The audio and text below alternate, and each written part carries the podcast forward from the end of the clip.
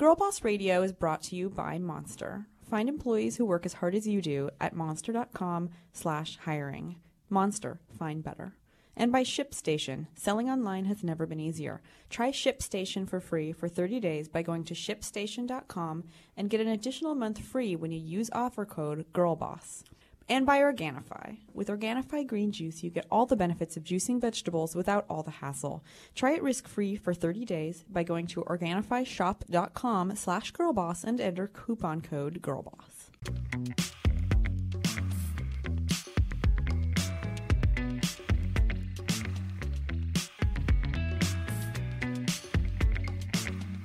Hi, and welcome to another episode of Girl Boss Radio from Panoply. I'm Sophia Amoruso, the founder of NastyGal.com, the author of Girl Boss, and the soon to be author of Nasty Galaxy, which you can pre order now on Amazon. On each episode, I invite a different woman onto the show to trace the steps she took to creating her own future, what she learned along the way, and what we can learn from her story. Today's guest is my friend, Alexi Wasser. But first, Liz Carey is back on the show. She's an actor, comedian, and one of my best friends, and you can find her at the Liz Carey on Instagram. She's gonna riff with me, and then I'm gonna do girl boss moments because she's gotta go on vacation. Okay, Liz. Sophia. Thanks for being here. I'm going to Tulum. My son is going into double digits. He's turning 10, which is kind of major and sounds a little spoiling, but any chance I get to take him somewhere, a girlfriend of mine invited us. So that is where I will be. But I am concerned because Sophia and I both end up in arguments at airports. Do you agree or disagree with that? Yeah, I usually do it midair. um, yeah, I got the cops called on me once by a Southwest agent. We took off and I was by myself. It was just like a one hour flight and I was using my phone like everyone else was. And they had said once, hey, put your phones away. And the person next to me, I was on their phone. The person in front of me was on their phone. It wasn't like a big deal. And they walked by and they were like, hey, can you put your phone away? And I was like, okay. And I was just like, tap, tap, tap, tap like the last three words of this email. And they didn't even give me like a moment before this guy got on the loudspeaker at the front of the plane and was like, ladies and gentlemen, the door has been closed. You have been asked to turn your uh, electronic devices off. Or this was before you could just put them in airplane mode and get away with whatever. Um, please turn them off. That means you, the woman in seat 3E, 3E, please. Yeah, Amoroso, please. It's Amoruso. I like to say it the way the airline attendant says Oh, okay, yeah. Yeah, Cynthia. Miss Armadillo. Miss Armadillo, can you please, can you please put your phone away? And he kept repeating himself. I had put it away at one, you know, I was like, okay. And it was like slow mo being trapped and humiliated in like a confined space. And the person in front of me was like, it was like a slow mo laugh, like turning around, looking through the crack in the seats in front of me, like, huh, huh, huh, huh. And the person next to me was like, that's you. Like in this like Slow-mo. miserable. We know that's you with your phone on. Yeah, yeah. And um, I had to like stick my thumb up above the seat in front of me and give like a thumbs up, Like like, yep, top- my phone's like off. You can stop repeating yourself. He was like, 3E, 3E. Please turn your phone off, 3E. and uh, so I did. I'd had a great day and I was sitting in my chair and I was reading this book called The 16 Laws of Power or something weird and not observing anything from it. And I'll tell you why later.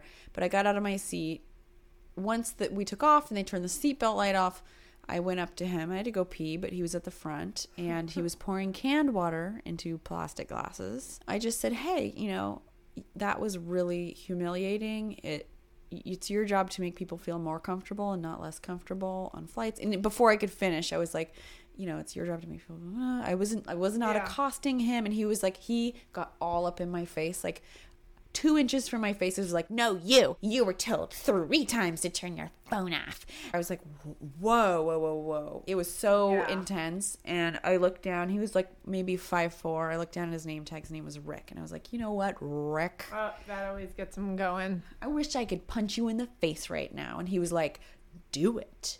And I was like, whoa. I just like turned around and like locked myself in the bathroom. And I don't know. I should have come out and wiped my dump on his face. But I, Such a hard flight for I 14 went back to my hours. seat and left him alone the rest of the time. He left me alone. Went back to my seat and I was reading that book, and it was like rules of like war and mm-hmm. power, entrepreneurship, all the same stuff. And the book said, smoke out your enemies. Don't be overt. You know what I mean? And I just like went up to him and I was like, hey, I don't like this. Like I could have totally fucked with him another way if I really like had to do something like that, which I still didn't.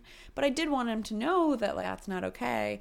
I was like, oh fuck. And then I sat in my chair. We landed. I got off the flight, walked down the walkway on you know, a little rampy thing, got out. There's little Rick hiding behind three policemen who were waiting for me in the terminal. So I not only was I humiliated in front of everyone on the entire flight for doing nothing, I was humiliated in front of a whole nother group of people waiting to get on that flight.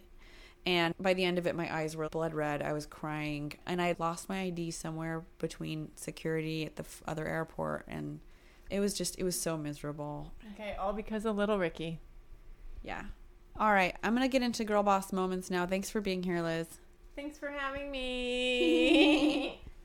So this week we had a lot of girl boss moments come in via social media. So if you don't know what this is, you can hashtag girl boss moment. It's kind of like a hallmark moment. You can do it on Instagram or Twitter. That's where I look. I don't really look anywhere else. And, you know, talk about the time during your week or the last month that you feel like you were the boss of your own life. You had control of your life. You did something nice for yourself. You were taking care of yourself. Being a girl boss is actually a very broad thing. No pun intended. At Emily Amanda Moore says, later today I will be a college graduate. That's so cool. Congratulations, Emily. That's more than I've accomplished. Someone named Mozilla at Misfit Love says, officially completed an eight week coding immersion class. Hashtag girl boss moment. Hashtag girls who code. So many girls who code listening to the podcast. This is really cool. Jocelyn Floor says, at Jocelyn Floor, plan to run 5K but ran 6K instead. Hashtag baby steps. Dude, I can't even run one mile. That's amazing. That is like a major girl boss moment. I want to compete with you, except you'll win. S. Ashley Farron says, just bought the domain for my business. That's huge. That's really exciting. And Sam at Sammy Parsons says, sent out my first invoice as a freelance writer. That's amazing. Congratulations, Sam. Helena Santos at Ms. Helena says, my girl boss moment winning best experimental film at LA Independent Artist Film Fest for similitudeshortfilm.com. So she produced, co-wrote and acted. That is that's pretty huge. Elizabeth Bork started her day by dropping her keys down a crack and eventually fished them out with this handmade lure. Crazy way to go, not losing your keys. You guys, my girl boss moment in the last week was just eating like pizza and hamburgers when I was in this hotel. That sounds disgusting, but I was just really feeling like I wasn't gonna be hard on my body traveling, hard on my mind, being in back to back meetings, and trying to be extra healthy. Sometimes you got to give up one. And for me, it was food. So I just uh, ate like someone who doesn't live in LA. So Shara Morris is here, who is our LA-based producer. She is the person who makes me sound like I am super witty, and there's not a single pause between everything that I say, which there are many. Um, and, and sometimes I say things that I shouldn't, and she makes sure that I don't. And if I had known about Monster.com when I was looking for Shara, I think it would have been a lot easier to find her. I'm so glad I did. But finding people that can work really hard, or as hard as you, to make something great is not an easy thing. Monster has 20 years of experience finding the right people for the right jobs. Monster works with you to build custom hiring solutions uh, specific to your small business, and we know Girl Boss Radio has been a labor of love. So, Shara, tell us where our listeners should go to find their exclusive offer. Okay, well, you can visit monster.com slash hiring for a limited time offer to find employees who work as hard as you do. Monster, Monster, find, find better. All right, showtime. Alexi Wasser is an actor, comedian, blogger, podcaster, and one of my good friends. Her blog, I'mBoyCrazy.com, is an honest and raw take at Alexi's life, from sex and dating to body image and more. On her new podcast, Love Alexi, Alexi speaks to creative people who inspire her, and they discuss their lives, sex, love, dating, feelings, and everything in between. Welcome, Alexi Wasser. Thanks for having to me. Girl Boss Radio. Oh my God, we're actually in a closet. For those of you who can't a very see us, professional closet. it's a very highbrow closet. So what are we doing here? Well, in your own words, how would you describe what you do?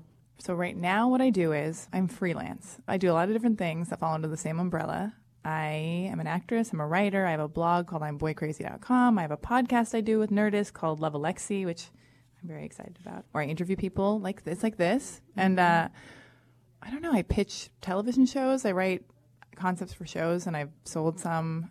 I do stand up comedy sometimes. I perform at UCB. I write, act, A real multi hyphenate. multi hyphenate, but all under the same umbrella. So I make stuff. And I like it to be like funny and honest and raw and vulnerable and like highlight all the All the weirdness. all the weirdness and uh, insecurities and feelings people have. I don't know. Does this make sense? Yeah. Have we lost the audience? No, I think so. All right, Hey cool. guys. so you pulled your sleeve down. What's that band aid? Oh, so right. Okay, so I've had a very hectic day. It's been a wild day for me as a woman in Los Angeles, in Tinseltown. I okay. I'm in my 30s. I'm on the, my second day of my period. This is TMI, but here's why I'm telling you that. I wanted to get my fertility checked because like all my girlfriends are in their 30s and they're all like, you got to get your fertility checked. You got to find out if you're fertile. Blah blah. I've never been pregnant in my life. So, which has been like a good thing, but I don't want to get to a point where I'm like, oh my God, I've never been pregnant in my life. Do you want a family at some point? I do want to. Fa- I want to have like one kid, maybe two. I've got to. I've got to have somebody I love and have. my- Alexi's an only child. Like I'm an. me. all We're I know. Hey, one could be. Yeah, cool. one is great. I'm awesome. And everyone, right? everyone else is like, that's weird. That's weird. So you turned out great. okay. You're incredible. I think you're good. She's eating broccoli and quinoa, keeping it real and healthy. Um. So today is like day two of my period, and this is something educational for girls out there listening, if any of them are in their 30s.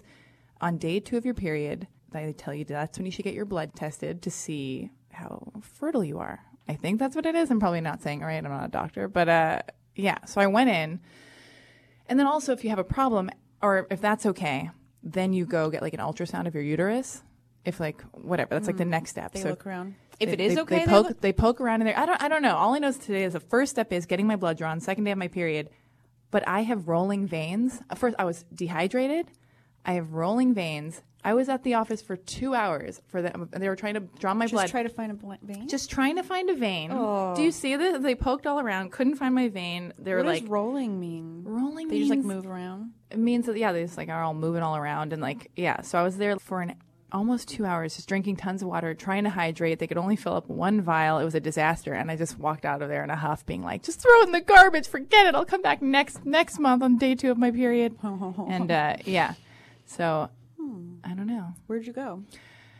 some fancy highbrow place that just couldn't get the blood out of my arms In- uh, where like, Beverly in Beverly Hills? Hills. Yeah. Like a fertility clinic? No, this is my gynecologist's office. Oh. Yeah. Cool. So, man. All right, back to your story, Alexi So- Blesser. What was your first job? My first job. Oh God, what did I do? Oh, I think I was like 15 years old, and I worked at a clothing store on Melrose called Funky Diva. Ooh. Funky Diva. Is it still there? It's not still there, but it's like some other weird human trafficking front or something. Whatever it is, whatever those weird stores that nobody should shop at on Melrose are. And then before that, I would assist my dad, who is a photographer, and he's a fine art photographer. And then in the 80s, Very famous photographer. he is a well-known photographer, but in the '90s, he was a paparazzi photographer. Isn't that crazy? Yeah. And so I would assist him. We crashed Will Smith's wedding. Did I oh, ever tell you this? No. Oh my God! Well, I was saving it for the podcast before. I don't know why. I always knew you were gonna have a podcast, and I was like, I gotta save that story for the podcast. So I was my dad's photo assistant. I had never been to a wedding before in my life. I was like eight years old. I'm just telling you this long story. My dad told me that if anybody asks who I am, he gave me like a disposable camera because it was before digital cameras. He goes, if anybody oh, asks who you are, just tell them that you're the executive producer of Fresh Prince of Bel Air's daughter. So mm-hmm. I'm walking around taking photos, like acting like I own the place. My dad's ditched me. He's like flirting with beautiful women and like drinking champagne and binge eating. Will Smith taps me on the shoulder and goes like, "Excuse me, little girl, who are you? Like, what what are you doing here at my wedding?" And I'm like, "Oh no, no, it's it's cool," because I have a horrible lisp at the time. I'm like, "I'm the Fresh Prince of Bel Air's uh, the producer's daughter." He was like, "Okay, well that's that's cool." I keep walking around. I like get away from Will Smith. I sit down at the bride and groom's table, which like I didn't realize only the closest friends and family are supposed to sit Oh at the. God. This is my first wedding. My dad didn't like prep me for this weird grifter Move. move, uh, you know. So I sit down next to his wife, and she's like, "Who are you?" and whatever. Security grabs me. Security grabs me. They like try to take my camera off me. I cramp down my like shirt. I'm not even wearing a training bra. I don't have boobs or anything, but I just like put it in my shirt because I knew they couldn't go into my shirt. And then they they point across the room at my father, and they're like, "Little girl, do you know that man? Do you know that man over there?" My dad's like flirting with a woman, as per the usual or whatever. And I go, "Yeah, that's my daddy. That's my daddy." And then they do the same thing to my dad. And he looks over at me and he goes, I've never seen that kid in my life. Oh my god. So I totally got like thrown under the bus by my father. I got all the, the photos because they couldn't go down my shirt. My dad took the credit line in the Star magazine from Will Smith's wedding. So that was like technically my first job, kind of just like assisting my father, having this weird like. you turned out pretty good for I think so. Oh my god, I'm like out of breath telling that story. Ugh. But, and Okay. Then, and then Funky Diva, and then and then you know from there you know here we are. I don't know. Wait a minute. Wait a Something happened in between. What happened? You definitely grew boobs. Mm-hmm. What was your first job in the entertainment world? Just like commercials when I was 15 years old. Did you go to college? Have you gone to acting school? Do you have coaches? Oh man, What have you done to educate yourself? Educate- I did not go to college. I think I just wanted to like I was obsessed with the movie Unzipped, the Isaac Mizrahi documentary. Did you ever see I've that? never seen that. Oh my god, I was obsessed with that. I was like, I just need to go to New York. I need to go to New York. I want to model, and I started. I'm 5'11. yeah, you're real tall. I'm very tall at the time. I think I had an eating disorder, which I'm not advocating. It was horrible, but I was like worried about the size of my my thighs constantly. That has lessened as I've grown up, but uh, yeah. So I wanted to model. So I was like, fuck this. I just got to get out of. I got to graduate high school, which I barely did. I barely got out of high school. Moved to New York the day after I graduated. Sublet an apartment. I was. I figured out how to get an apartment because I was working the door at the Smell. Do you mm-hmm. know that place? Mm-hmm. And this woman came in, this older woman, and she had an apartment available. And I was like, well, I graduate in two weeks. Let me sublet your apartment. And so my whole dream was just to like get out of Los Angeles and move to New York. And then I just did that. And I was just kind of like figuring it out as I went. How long did you live in New York? I lived in New York for a year. I modeled in New York. I went to Tokyo. I got scouted in New York, moved to Japan, lived in Japan for three months, lost my sublet in New York, realized I wanted to do stand up comedy, and then went home from Tokyo, went to Los Angeles, and I just started doing stand up comedy nonstop and then booking commercials and writing and doing like six open mics a night. Wow. Yeah. How was it just showing up on the doorstep of LA comedy? Well, I used to go to this club called Largo all the time. Have you been there? Mm-mm. It was like this little club that's moved since. It's on La Cienega now, but it was on Fairfax, and it was just like I was a huge fan of comedy, so I'd go and I'd see with my best friend at the time, Louis C.K., Patton Oswalt, Paul F. Tompkins, all these kind of Mr. Show alt comedians. So I got obsessed with comedy.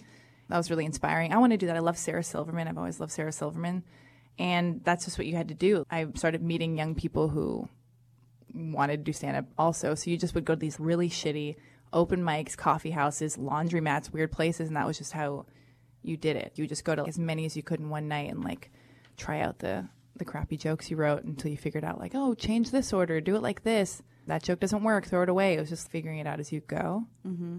Was it painful? Was it? Yeah, it's so male dominated and terrifying. I was like, oh, whoa, I love writing, but I was drinking too much because I was very shy. I've always been very shy, but also forced myself to be brave. So it's like at odds with myself because I'm like, oh, I, I feel compelled to do these scary things, but I'm terrified. Mm-hmm. And it continues to be that way, but I just like can't stop for whatever reason. So I stopped doing stand up because I was like drinking too much beer, gained a layer of weight to like protect myself. It was so male dominated. And being a young girl around a bunch of misogynist male comedians, they want to date you, and you're just like, oh, you want, you want to be liked. And it, it was just too much for me. So I stopped doing that. And then years later, I revisited my love of writing and stand up and stuff like that by blogging. Yeah, I've always hated the word blog. And then I realized it's just a platform to express yourself and you don't have to be like right in front of people in real time. And so then I, I kind of found myself again by going, oh, I'm going to write all these really personal stories with my face and name attached and be completely vulnerable because there are a million other blogs that exist in the world. So if I'm going to do one, it has to be slightly different and set itself apart. And then that became popular. Mm, When did you start your blog? God, in 2008? I And tell us what it is. Okay, so it's this blog at the time I called I'mBoyCrazy.com. It still exists.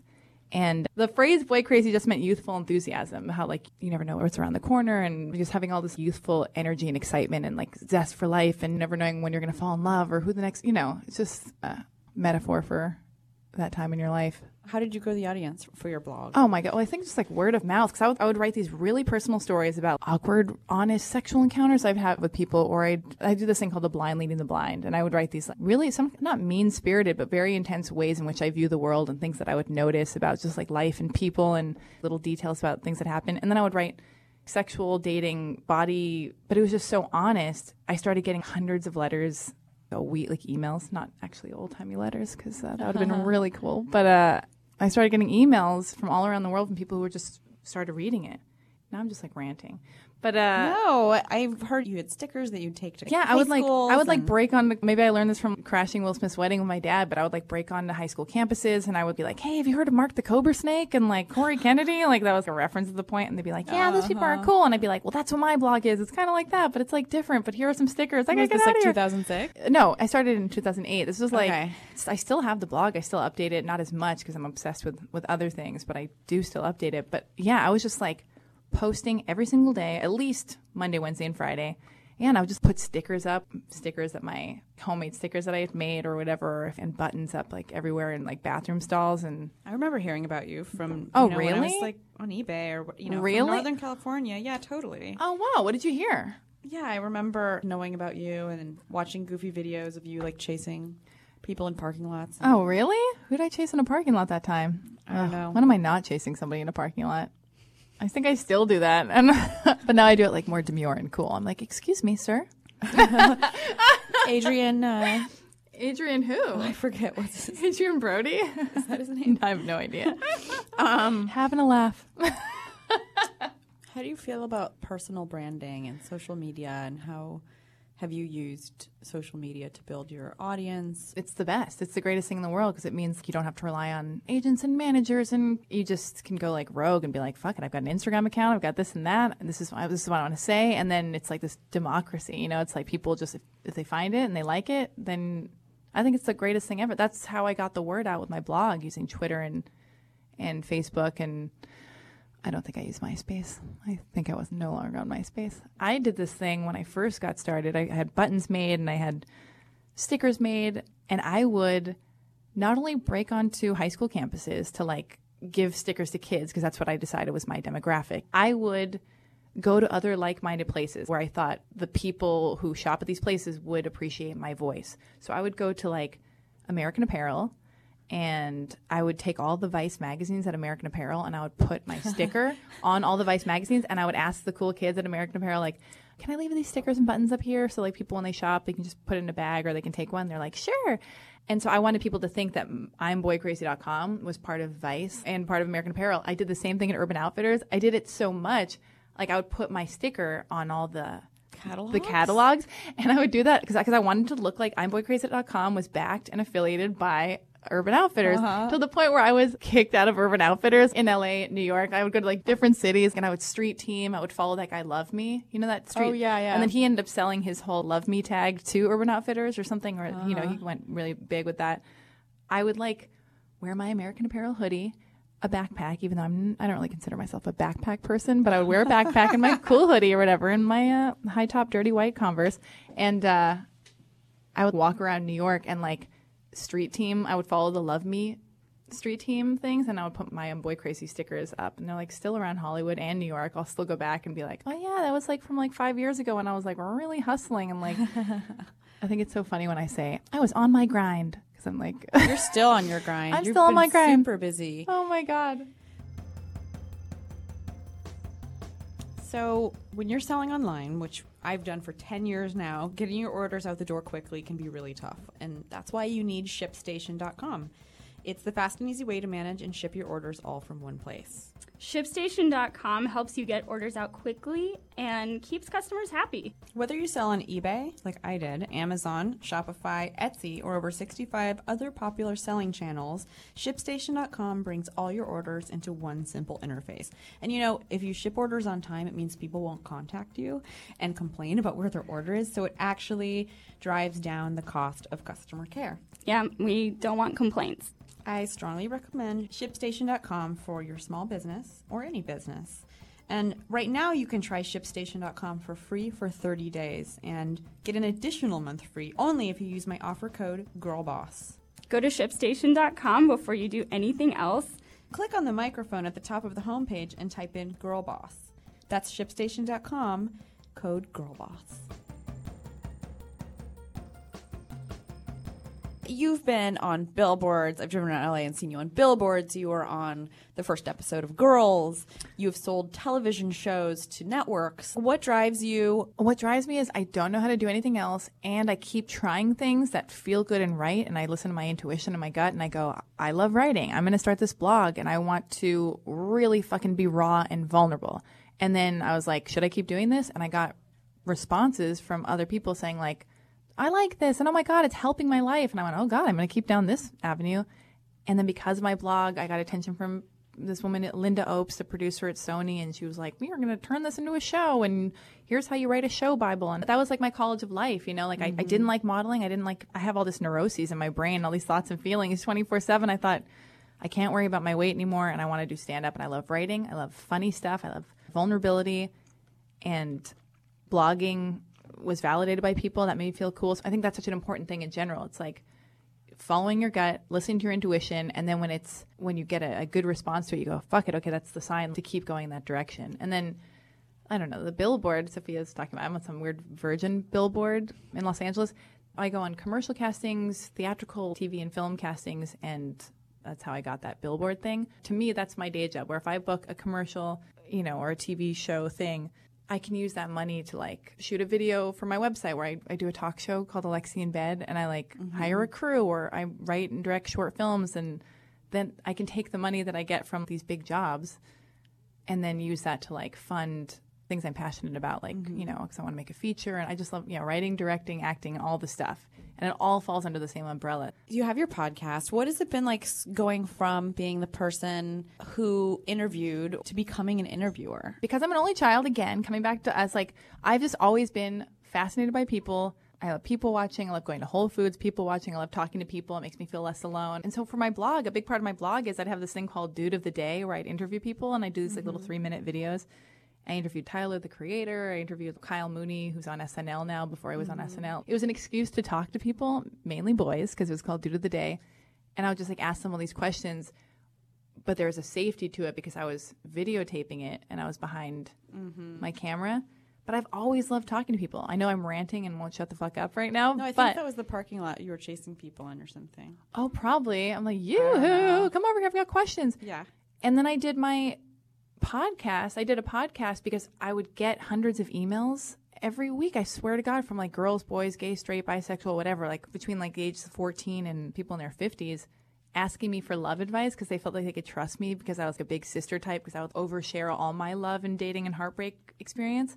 So I thought, God, this is great. I'm so bossy. I've got, I've got a lot of advice. This is fantastic how do I get to all their questions and answer them? So I started a Loveline esque podcast. Mm-hmm. This is the trajectory of that. I started a Loveline esque podcast that was super rinky dink, horrible sound quality. Would do it every Wednesday night. Live, live phone. Yeah, calls. you've called in before. called you've called in to say hi. Sophia would like you know surprise me and be like, "It's me and Joel.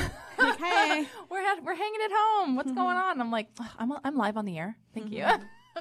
and then the sound quality was so shitty. And uh, I've always loved Loveline. Did you ever call into Loveline? I never called in. I, You was- kn- oh my god, really? I yeah, no. Why? I don't get into really complicated sexual situations. I mean, not even sexual, just emotional. No, yeah, I don't have those. we should call in tonight. You have emotions. I know you do. They're in there. They're buried deep. I see them. Um, but yeah, my goal the whole time with the Boy Crazy Radio was, I was like, oh, the sound quality is so shitty. I want to get an actual network. And I wanted to be on the Nerdist network because I love Chris Hardwick. I, you know, I love comic books. I've always loved comic books when I was a kid, and I always, I feel like a neurotic, nerdly type of person. And I wanted to be on that network. And then, by the grace of Chris Hardwick and the fine folks at Nerdist, I now have a talk show How did on you make that happen? how to make that happen. Hustling, girl. No, I don't like you know because I'd done it. I put so many hours. Maybe it's like a Malcolm Gladwell. You know, Ten thousand hours. I was already going to do it because I love it. I was already going to do Boy Crazy Radio with horrible sound quality and like take phone calls from kids who trusted me with advice that I'm unqualified to give, other than the fact that I want to listen. I've got all the energy to listen, and I actually do give really good advice. But uh, yeah, I don't know. They liked it. They liked me. They liked it, and they just made that happen. You filmed something recently. Oh, yes. Well, I wrote a feature because I really want to direct a feature film that I write. I mean, so I thought, okay, didn't go to college. Gotta put, you know, I gotta figure this out. So I thought I'm gonna write a short film just so I can see what, you know, all the pieces that are involved with like with making a film. Yeah, so I wrote, you know, the color correction, sound design, editing, all the stuff. Directing, directing. Turns out directing is difficult. My way of directing is like, like not respecting the actors and being like, "Hey, can you just say the lines like human beings speak?" Like that was me like trying to direct, even though I was in it and whatever. Okay, um, yeah. So I wrote this short film, also called Love Alexi, going back to branding maybe, but uh, I'm just like calling everything Love Alexi now because that's the name of my podcast and that's the name of the short film and it's about my most recent breakup with my ex-boyfriend. Mm-hmm. A while back. Yeah, from a while back. mm, yeah. Oh, yeah. Significant relationship. significant relationship. Yeah. It's about me uh, refusing to leave my apartment and my girlfriend being like, come out, you got to get out of your house. You got to get over him. You know, get on Tinder, go on some Tinder dates just to like start dating and just get out of your apartment because I'm all cooped up in my apartment. And I'm like, I don't want to do that. That's desperate. I'm not going to do that. But then I start luring in delivery boys. I start like trying to figure out how Oh, to it's like, like, the beginning of every porn. is it? And the funny thing is, I don't watch porn. I feel like everybody, do you watch porn? None of my business. Once in a while. You do? The thing is, I seem so wild and free. I think I'm completely judgmental about porn, kind of. And I just interviewed a porn star on uh-huh. Love Alexi podcast. And I had to really get my act together before I interviewed her. So I made sure that I wasn't coming from a judgy place. Did you go watch a bunch of porn? No, I mean, I, you know what I did? Oh my God, I was going to do that. I watched her porn. I told Uh-huh. her to tell me a clip to watch, and I watched porn and her porn for the first time in front of her. And I was like, Uh-huh. Oh, wow. I was like, whoa, this is, ex- oh my God, turns out porn is really exciting. It can be really gross and such. I mean, most of it, it just, it, honestly, all, all of it's really gross because other people are just gross. But I think if you were curious in high school or whenever, if you had access to the internet, people would show you stuff or send you stuff or just you're curious, so then you see it. Then it's not a big deal. But I think if that didn't happen when you were like a teenager, trying it later on would be hard. But I feel like I just always knew how to like find that stuff. And Yeah. there's like boys chuckling in the like the computer lab being like look at this yeah. just be like oh god okay but then being like hmm what is this all this talk about Yeah. It's weird that I'm not into porn. I'm such a, it's i'm such not I- saying i'm into it I'm so you're like all about porn. So that's part of your brand now. Sophia loves porn. You heard it here first. I'm just kidding. I'm just kidding. girl boss Girl boss. Oh, that should be like no, never mind. Um, the weird thing is, I'm not into porn, and I lost my virginity at 15, and I love sex. I'm super sexual, but I'm like, I like using my imagination where I'm like, okay, we're at the Chateau Marmont, and we we rented a crazy bungalow, and it's all like fancy, and we're, we're driving down Mulholland, and we just go to the chateau. Like, I like to fill in all the blanks. The chateau sounds fun And doesn't it sound fun? I like I you need your love alone time. staycations. Staycations are important. I actually, oh my goodness, I uh, recently dated a guy, and that's what we would do. We would go uh, rent hotel rooms. yeah This sounds horrible. no that's recent that's a recent thing Ooh, is it? never mind Here's where, what I struggle with porn. I don't watch it, but all right, I'm gonna get a little heavy. Do you think porn messes with intimacy? Because I feel like right now, I mean, I think it's probably Instagram. This is what I'm struggling with lately in the culture, and I'm just like going off on one right now. But like, the the coffee is kicking in. I don't want this It's to a fall. huge coffee, It's a huge coffee. Well, I'm very tall. I'm five eleven. I have big. I have big feet. Also size you're eleven. a tall drink at coffee I'm a tall drink of coffee. Um, I worry. Who said this? Oh God, Gloria Steinem. Who the fuck said this? Um, something about how like porne, the Latin word porne means female slave, and, and erotica is something different. Erotica is like you know Dita Von Teese and sexy and like liberated woman, but it's like arty and beautiful, and it's not just like I'm a man, I'm gonna own this woman. Like, and yes, women are into porn. That's fine. Everything's fluid. Whatever. I'm so confused, but I feel like because of Instagram and how porn is so accessible, I feel like it's messing with people's ability to have an orgasm for men to have an orgasm because their baseline is so much higher now because they're always on online, mm. always seeing sexy pics on some scantily cladly dress girl on Instagram or they're watching porn because it's everywhere. It's on your smartphone. maybe And it's just like harder people, for people to connect. And it's at least with like a. well sex- we're all less present Do you think so? yeah because of social media you know we're all on our phones regardless of i mean porn certainly i'm sure Yeah. Plays a, a part in uh, warping intimacy How do we fix know, it? some way. What do we do? I don't know. That's for your podcast. We're, for you and I are going to solve that on my podcast. I don't know. We got to solve it. Hello. All right. Anyone there? Anyone there? Did we lose you? Listen, just listen. Everybody, all I want, all I care about right now at this point in my life is my Love Alexi podcast. That's the only thing I care about. Can we say podcast one more time? Pod, yeah. Coffee. It's the grossest word I know. Shara, do you drink green juice? Mm, not really, because whenever I do it, it's such a huge mess and it gets everywhere, and I just hate it. Well, you're in LA, so it's about time that you start. It's true. Organifi is a green juice that is organic, vegan, gluten free, dairy free, and soy free. So you can basically post it on your Instagram anytime you want, and people will think that you're the healthiest person in the whole world. And it tastes good. And there's no mess. Perfect. That's for me. Um, yeah, juicing can be kind of insane. Cleaning out a juicer is not fun, but drinking pounds of green vegetables is fun. Listeners can get an additional 20% off of Organifi by going to OrganifiShop.com. That's O R G A N I F I shop.com slash girlboss. And you can enter coupon code girlboss. Organifi is so confident that you'll love it, they'll let you try their green juice completely free for 30 days. Backed by an empty bottle guarantee, if you don't like it, even if you send your empty bottle back, you'll still get a refund. Go to OrganifiShop.com slash girlboss and enter coupon code girlboss. That's O-R-G-A-N-I-F-I shop.com. How have your thoughts on love and relationship evolved from the time you started dispensing advice Well, years ago? well, it's weird. It's like such a topsy turvy time right now because you know everybody's fluid. No, just kidding.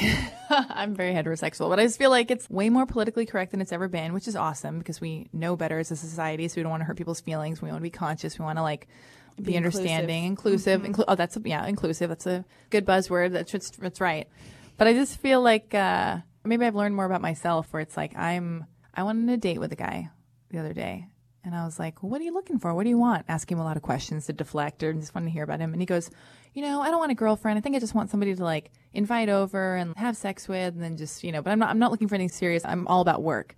And I thought, "Oh wow, I'm all about work too." But hearing that guy say that made me go, "Well, thank you, sir. That just made me realize that I want to fall in love. Like you know, because I." Uh-huh. I Just like that sounds so sad. that sounds really sad and empty. And uh, for a moment, because I just went through a horrible breakup, I thought, oh yeah, maybe I'll just date and and I'm just all about work. But then it reminded me that like, oh no, I'm idealistic. I love being monogamous. I want to meet somebody who's worthy of being monogamous for. Who will care about your fertility test? Exactly. Well, I mean, I'm not. I'm in no rush. I'm not trying to have kids anytime Yeah. soon. I thought it'd be a fun thing to do on day two of my period. You know, but it wasn't. and- that and this. that and this. What have you learned the most from sharing so much with your readers and now with your podcast, with your listeners? Well, I did learn that I don't want to share so much about myself because even though I'm ranting on this podcast, I think I stopped being so mean to myself because I used to be hard on myself as far as my body was concerned. I used to be more of a people pleaser where I was like, I want guys to like me. I want to be liked or I like making out and having sex. But then as I grew up and I've been more in therapy and shared myself, I learned a few things. I learned I'm going to say some cornball therapeutic phrases. I learned to stay at home with myself, to not get validation from other people, to get it internally. But like, I was sharing so many personal details of my life, and I would change the time frame, and I would change the names, and I would never. It's never mean spirited. I didn't want to like hurt guys' feelings or my friends' feelings. But I learned that I don't want to invite people to comment on my life. Mm-hmm. When you put shit out there, and you get angry when somebody is mean or has an opinion of it or you invite them to do that because you're putting yourself out there so just maybe be more conscious of what i select and what i choose to put out into the world and, and i go through phases where i'm like i don't want to write about my breakup i don't want to write about having my heart broken or or Was there awkward one thing that you shared that you wish you hadn't shared or that you Oh. learned the most from not sharing? No, I don't think I regret sharing anything because a good part of the sh- all the sharing, like I had cancer when I was 21. I Oh, had wow. like yeah, all the girls should get checked for uh, thyroid cancer. Yeah, when I was like in my early 20s, I've written about that. I wrote about you know having sex with somebody because I'm like ah, I'll just do it and it's just awkward, weird, bizarro sexual encounters. I don't regret sharing any of the stuff on my blog that I have put out there because other people would write me back and say. Oh my God, I went through that too. I can't believe you're sharing it. I would be too shy to share it, but you made me feel less alone. And I'm an only child. You're an only child. So writing my blog made other people feel less alone. And then it did the same for me when I would get the response back. Yeah, the feedback loop of sharing. I don't think I really understood that until I wrote my book. oh my And God. Just to put my story out there, the same way you've put your story out there with your blog and through your podcast, all you have to do is talk about things you already did or already know, Yeah. which can be really ordinary, can be kind of extraordinary. I mean, I think the most ordinary things are kind of extraordinary too. But it's sometimes some of the most basic common sense stuff that people come up to me about and say, "Oh my god, when you wrote about paying your parking tickets, Yeah. like that really changed the way I thought about money." That really Just made me like, wanna pay really? mine. That's just like weird dad advice. That's You know? great. Do you consider yourself an introvert? I'm, an, um, I'm an introvert extrovert. What does that mean? That's like a round square p- manicure. I feel like you're like that. I feel Yeah, like I yeah, I you know, am. where it's like we're gonna go out in the world. The world's great. We're gonna see the world. We're putting ourselves out. We got a lot to say, and then it's like, oh my god, that was so draining. I need to like replenish and be alone. if you could brunch with any girl boss, who would it be and why? Uh, we're doing it. Is this your brunch? I mean, I'm my just- old quinoa. I just like to watch you eat and make Anyone? you happy. No I just one? want you to be happy all the time. oh my god, such a pleaser. Who would I want to have brunch with? Sarah Silverman. She's a girl boss, right? Yes, What's she the boss of? Her own life? Yes, that's what a girl boss is. Oh, oh, it's all coming together now. no, Wow. no, I'm just kidding. At the end of the podcast. All right, so I ask every one of our guests, what was your girl boss moment of the week? And a girl boss moment is it could be I drew myself a nice long bath, which I know you do all the time. Yes. Or I exercised, or I didn't drink as much, or I got out of a bad relationship, or I got a job promotion, or I sold a TV show to Showtime. What was your girl boss moment in the last week, Alexi? My girl boss moment this week. The thing you're most proud of that made you feel like you were the boss of your own life. The boss of my own life. I left a party and I didn't feel apologetic about it. Yeah. That's a good one. yeah, and then I went home and took a two hour bath. I put me first. Alexi, thank you so much for being here. Thank you for having me.